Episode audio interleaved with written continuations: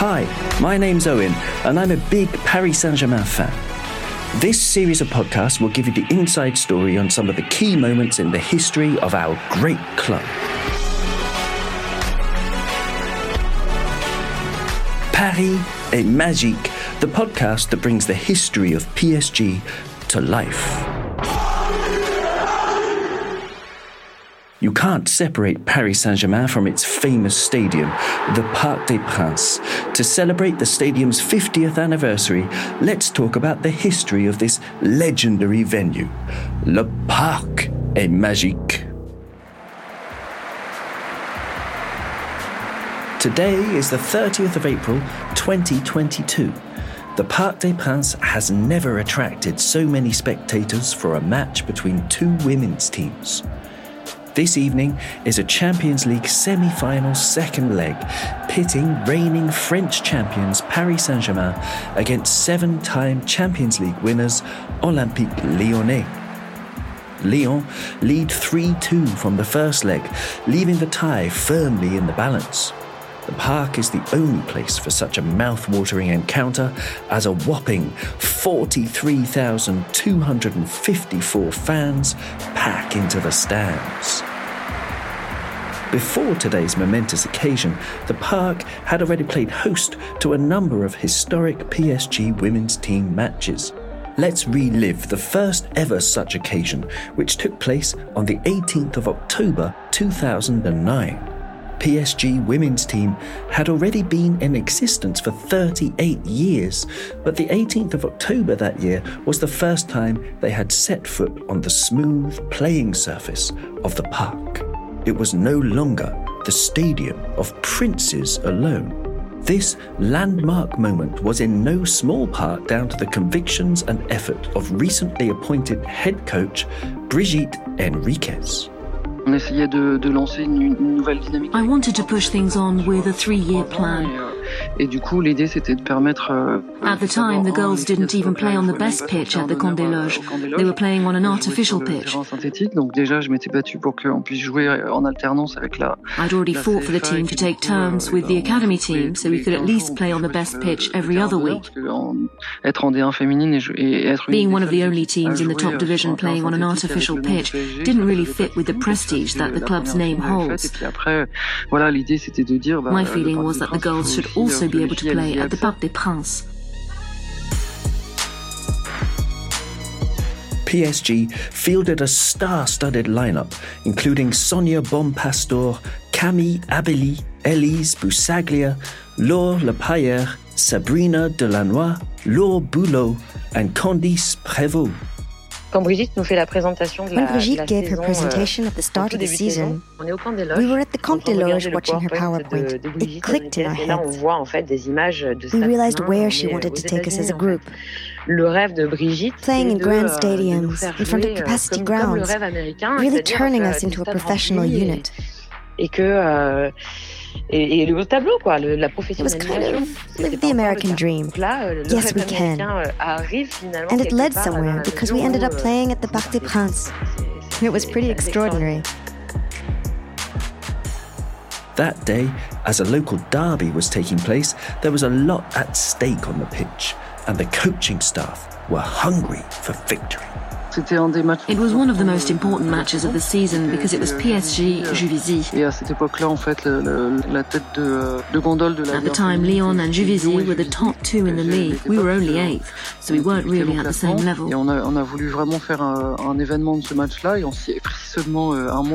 We wanted to put on a show. Of course, the first thing was to open the stands for five or six thousand supporters to attend, which actually costs twenty-five thousand euros. Virginie de Brossard and I had to work everything out in the space of a month. I went to see the City of Paris authorities, who made a contribution. I met the Ligue de Paris. They bought tickets so we could give them out to all registered junior players in the Île-de-France region, boys and girls. And the club contributed too, of course. It was a bit of a long shot, really, but it ended up working out amazingly. It drew in a crowd and it looked like like a real professional football event. At the time, having six thousand people attend was a massive deal, and it made for really great memories, all the more so because we won and put on an excellent performance. Camille Abily handed P S G a winning victory on their Parc debut. Here, Sabrina Delannoy perfectly sums up the significance of that moment. When we arrive at the Parc des Princes, it's really like we're entering into the club's history, and that of the women's team in particular. I want to make the most of it. I'm telling myself it's a unique occasion. At the time, I didn't know if it would ever happen again, so I really wanted to enjoy every minute. A few months later, P S G women's team won the Challenge de France. However, the final took place not at the Parc des Princes, but over twenty miles away at the Robert Bobin Stadium in the southern Parisian suburb of Bondoufle. Six months later, and the women's team were back at the park. The club decided that the legendary venue would host UEFA Women's Champions League home matches during the twenty fifteen, sixteen and seventeen seasons. In twenty fifteen, the team took a major scalp in the last sixteen, that of two-time Champions League winners Lyon. Buoyed by that success and a potential run deep into the knockout stages, the club's hierarchy opened the gates to the park for the following round. We don't have a lot of experience. Of course, we take the match very, very seriously. We adopt a very thorough approach. So our pre-match preparation is a little different this time. When we arrive at the Parc des Princes, our state of mind is that we want to make the most of it. Here we are in this amazing stadium. The pitch is magnificent. There's going to be a crowd. P S G were already two nil up against Glasgow City from the first leg, and eleven thousand supporters showed up to cheer them on. The Parisians showed no mercy, blowing the opposition away with a five nil win. Rouge et Bleu captain Sabrina Delannoy was on top form that night, notching two assists and grabbing a goal from the penalty spot. You're in a blur, really, in the zone, as elite sports stars say. You're in this state where you feel like you're walking on water. Nothing can go wrong. That year, P S G reached the UEFA Champions League final for the first time, but would go down to F C Frankfurt by their narrowest of margins, with the Germans scoring an injury time winner. In twenty sixteen, their European dreams were snuffed out at the semi-final stage by a relentless Lyon side. twenty seventeen would be another story, however, seeing P S G host elite European sides at the park in consecutive rounds. First, Bayern Munich in the quarterfinals, and then Barcelona in the semis. The club's ultras were there for both matches.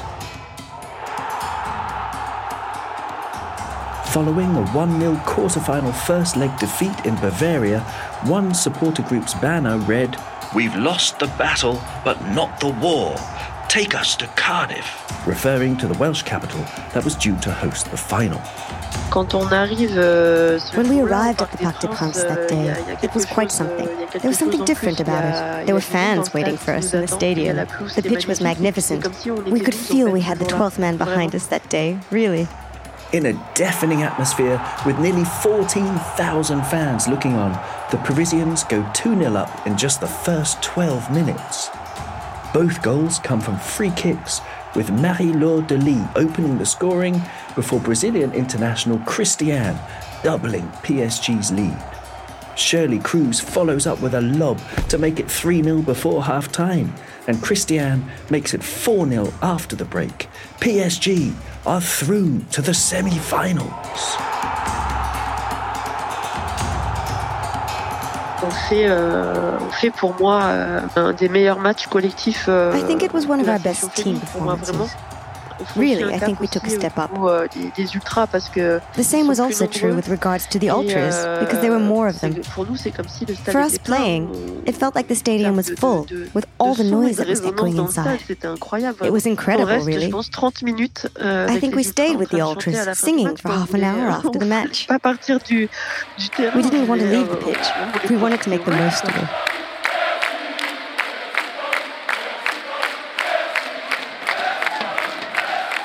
The magical atmosphere continues in the Parc des Princes changing room.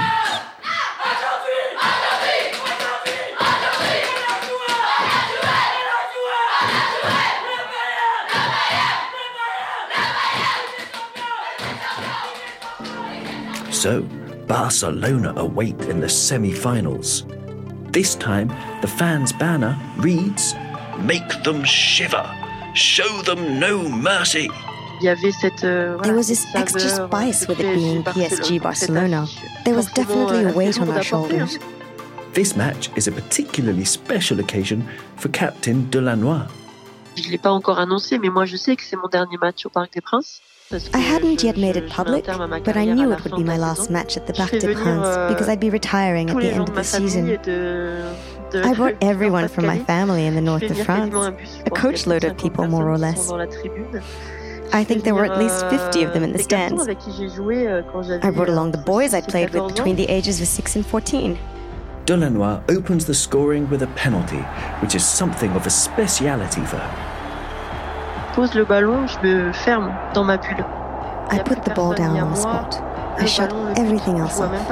There's no one else there. Just me, the ball, and the goal. I don't even see the goalkeeper. I'm lucky the penalty goes in. But as soon as the ball crosses the line, I come back to reality.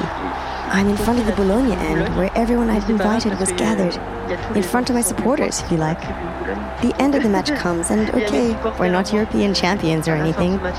And as it turns out, we won't go on to be European champions either. But at that moment, it doesn't matter to me. I feel like I've won something else instead.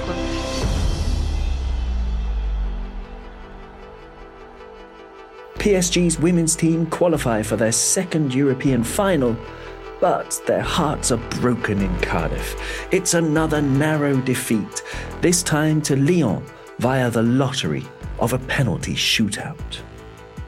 For the twenty twenty twenty-one season, P S G were back at the park for Ligue one matches, which were played behind closed doors due to the covid nineteen pandemic. Although the fans weren't there in person to see it, their beloved P S G were about to make history. On the twentieth of November twenty twenty, Paris beat Lyon one nil at the Parc des Princes, inflicting what would be their opposition's only defeat of the league season. P S G's lead at the top of the table at that time was just one point, but they would remain on top and win the league by that very same margin come the end of the season.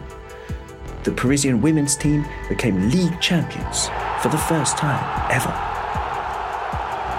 Moving into the twenty twenty-one twenty twenty-two season, as the team's ambitions rise higher and higher, attendances at the park follow suit. Three Champions League home matches mean three chances to shine, and the fans show up in their thousands.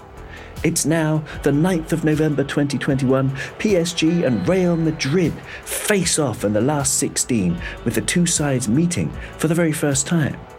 eighteen thousand fans are here to witness an outstanding four nil home win.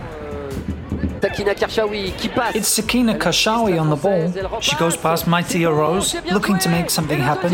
Past another. What an incisive run. She shoots, and it's a goal. Paris Saint-Germain go two nil up. Playing against Real was something special. It was a tasty match-up, so I knew there'd be a lot of fans in attendance, but I didn't think there'd be that many. I didn't think we'd have all these people getting behind us. Honestly, it really showed that we'd stepped up a gear.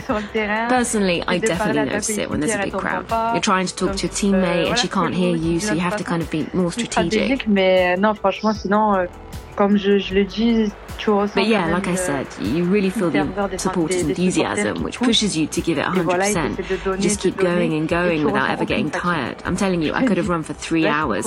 Everything that was going on, it was incredible. The fans were incredible. Honestly, it was really intense. It's now the thirtieth of March twenty twenty-two, the quarter-final second leg, P S G versus Bayern Munich. The Parisians have a two one lead from the first leg in Germany. This match finishes with the same scoreline after ninety minutes, but in favour of Bayern. de toute l'année, je pense que c'est le match. I think that was the game that left its mark on me more than any other that whole season, mentally and physically. It was just unbelievable. There were a lot of people there and there was huge pressure on both sides. And the score meant that both sides were pushing.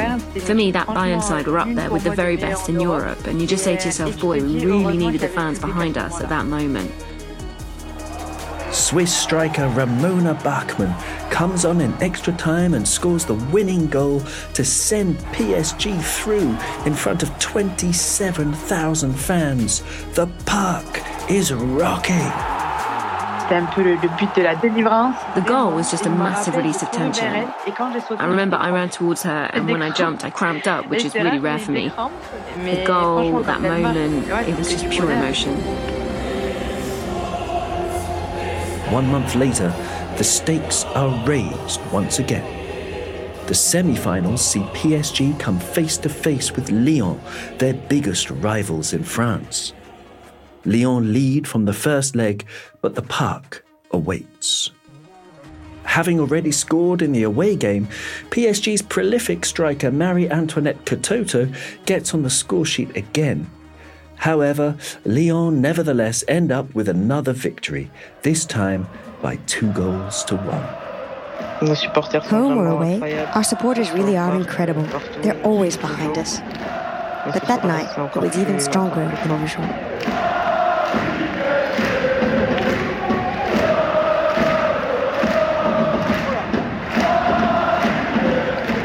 I was in tears.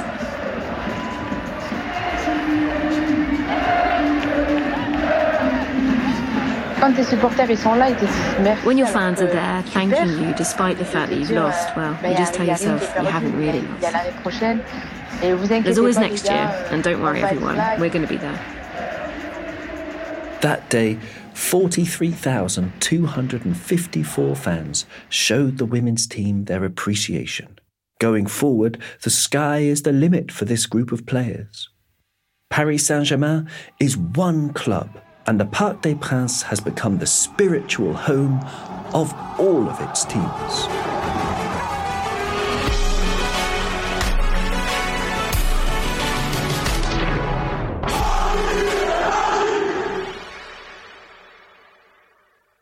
Le Parc Magique is a Paris Saint-Germain podcast produced by Baba Bam. It was written by Mélina Boetti, and my name is Owen Thomas.